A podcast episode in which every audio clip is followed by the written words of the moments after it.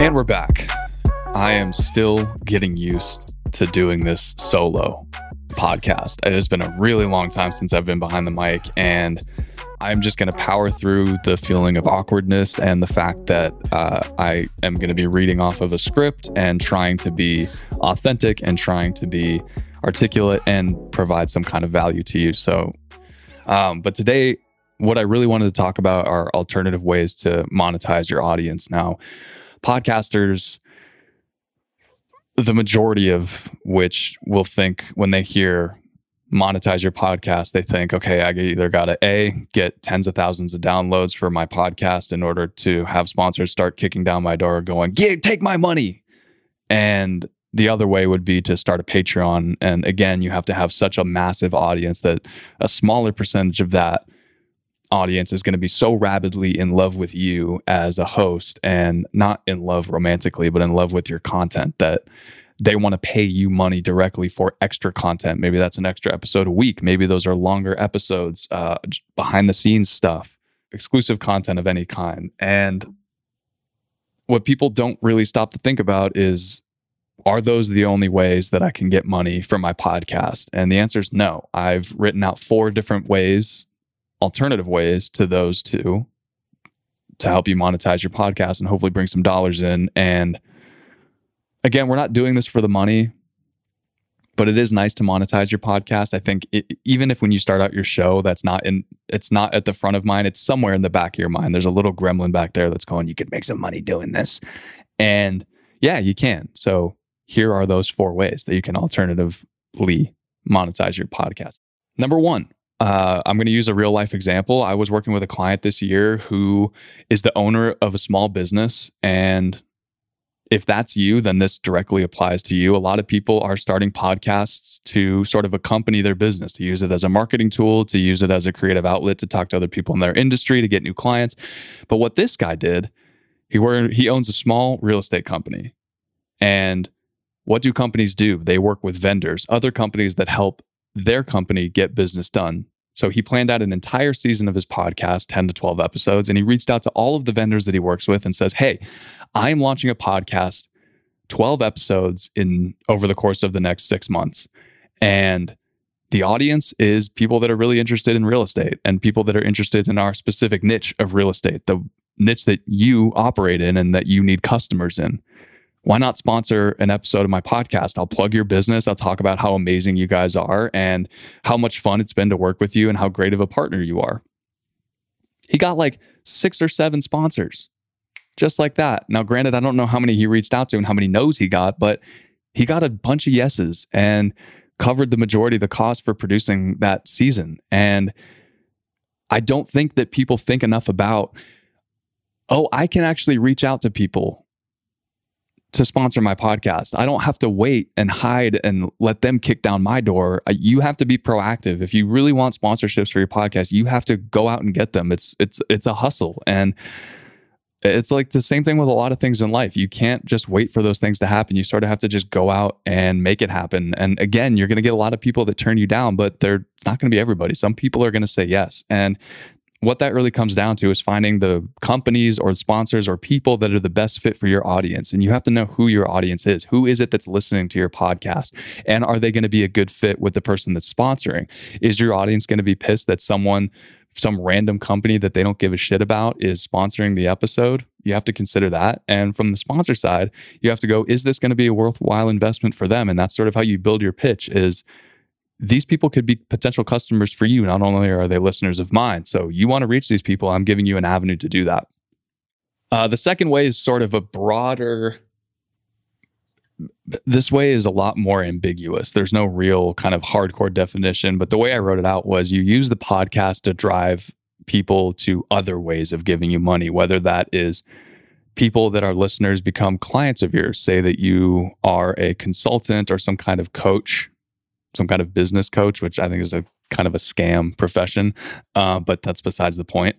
You can find investors for your business, uh, or probably at its most basic level, it's finding customers for your product or service. But you're using the podcast as a vehicle to promote yourself, to get your concept out there, to talk about what an expert you are. That's all we're really doing this for. That's why I'm doing this podcast is to try and position myself as an expert in what I'm talking about. And it feels weird even saying that.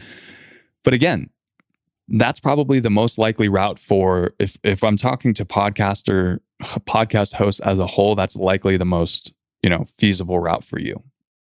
The third option is sponsored episodes. Now, this is different from planning out a season and reaching out to vendors, or different from the, the reason I just gave of sort of using the podcast as a vehicle to inadvertently get money in your pocket. But you can sell out space on your show. You've seen the articles come out that people are paying, you know, 50 grand to be guests on other people's podcasts.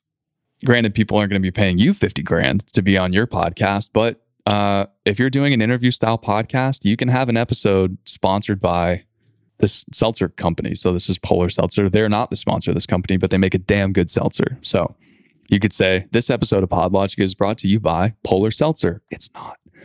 And I would sit down and interview the founder of this seltzer company, talk about their product. And if I'm running a business type podcast, I'd have to shape the content to where it's still beneficial to the listener, as well as uh, giving, you know, a worthwhile interview to this person and giving some good exposure to them and in turn you're getting money and we actually had a really interesting conversation on one of the the podcast super friends episodes about this where is it uh, like the ethics or the morals around talking to your audience beforehand and being like hey guys by the way this is a sponsored episode by polar seltzer and I'm interviewing the founder, does that turn people off? Is it bad if you don't say anything at all and then they find out uh, after the fact and then they get pissed at you for not being totally upfront with them?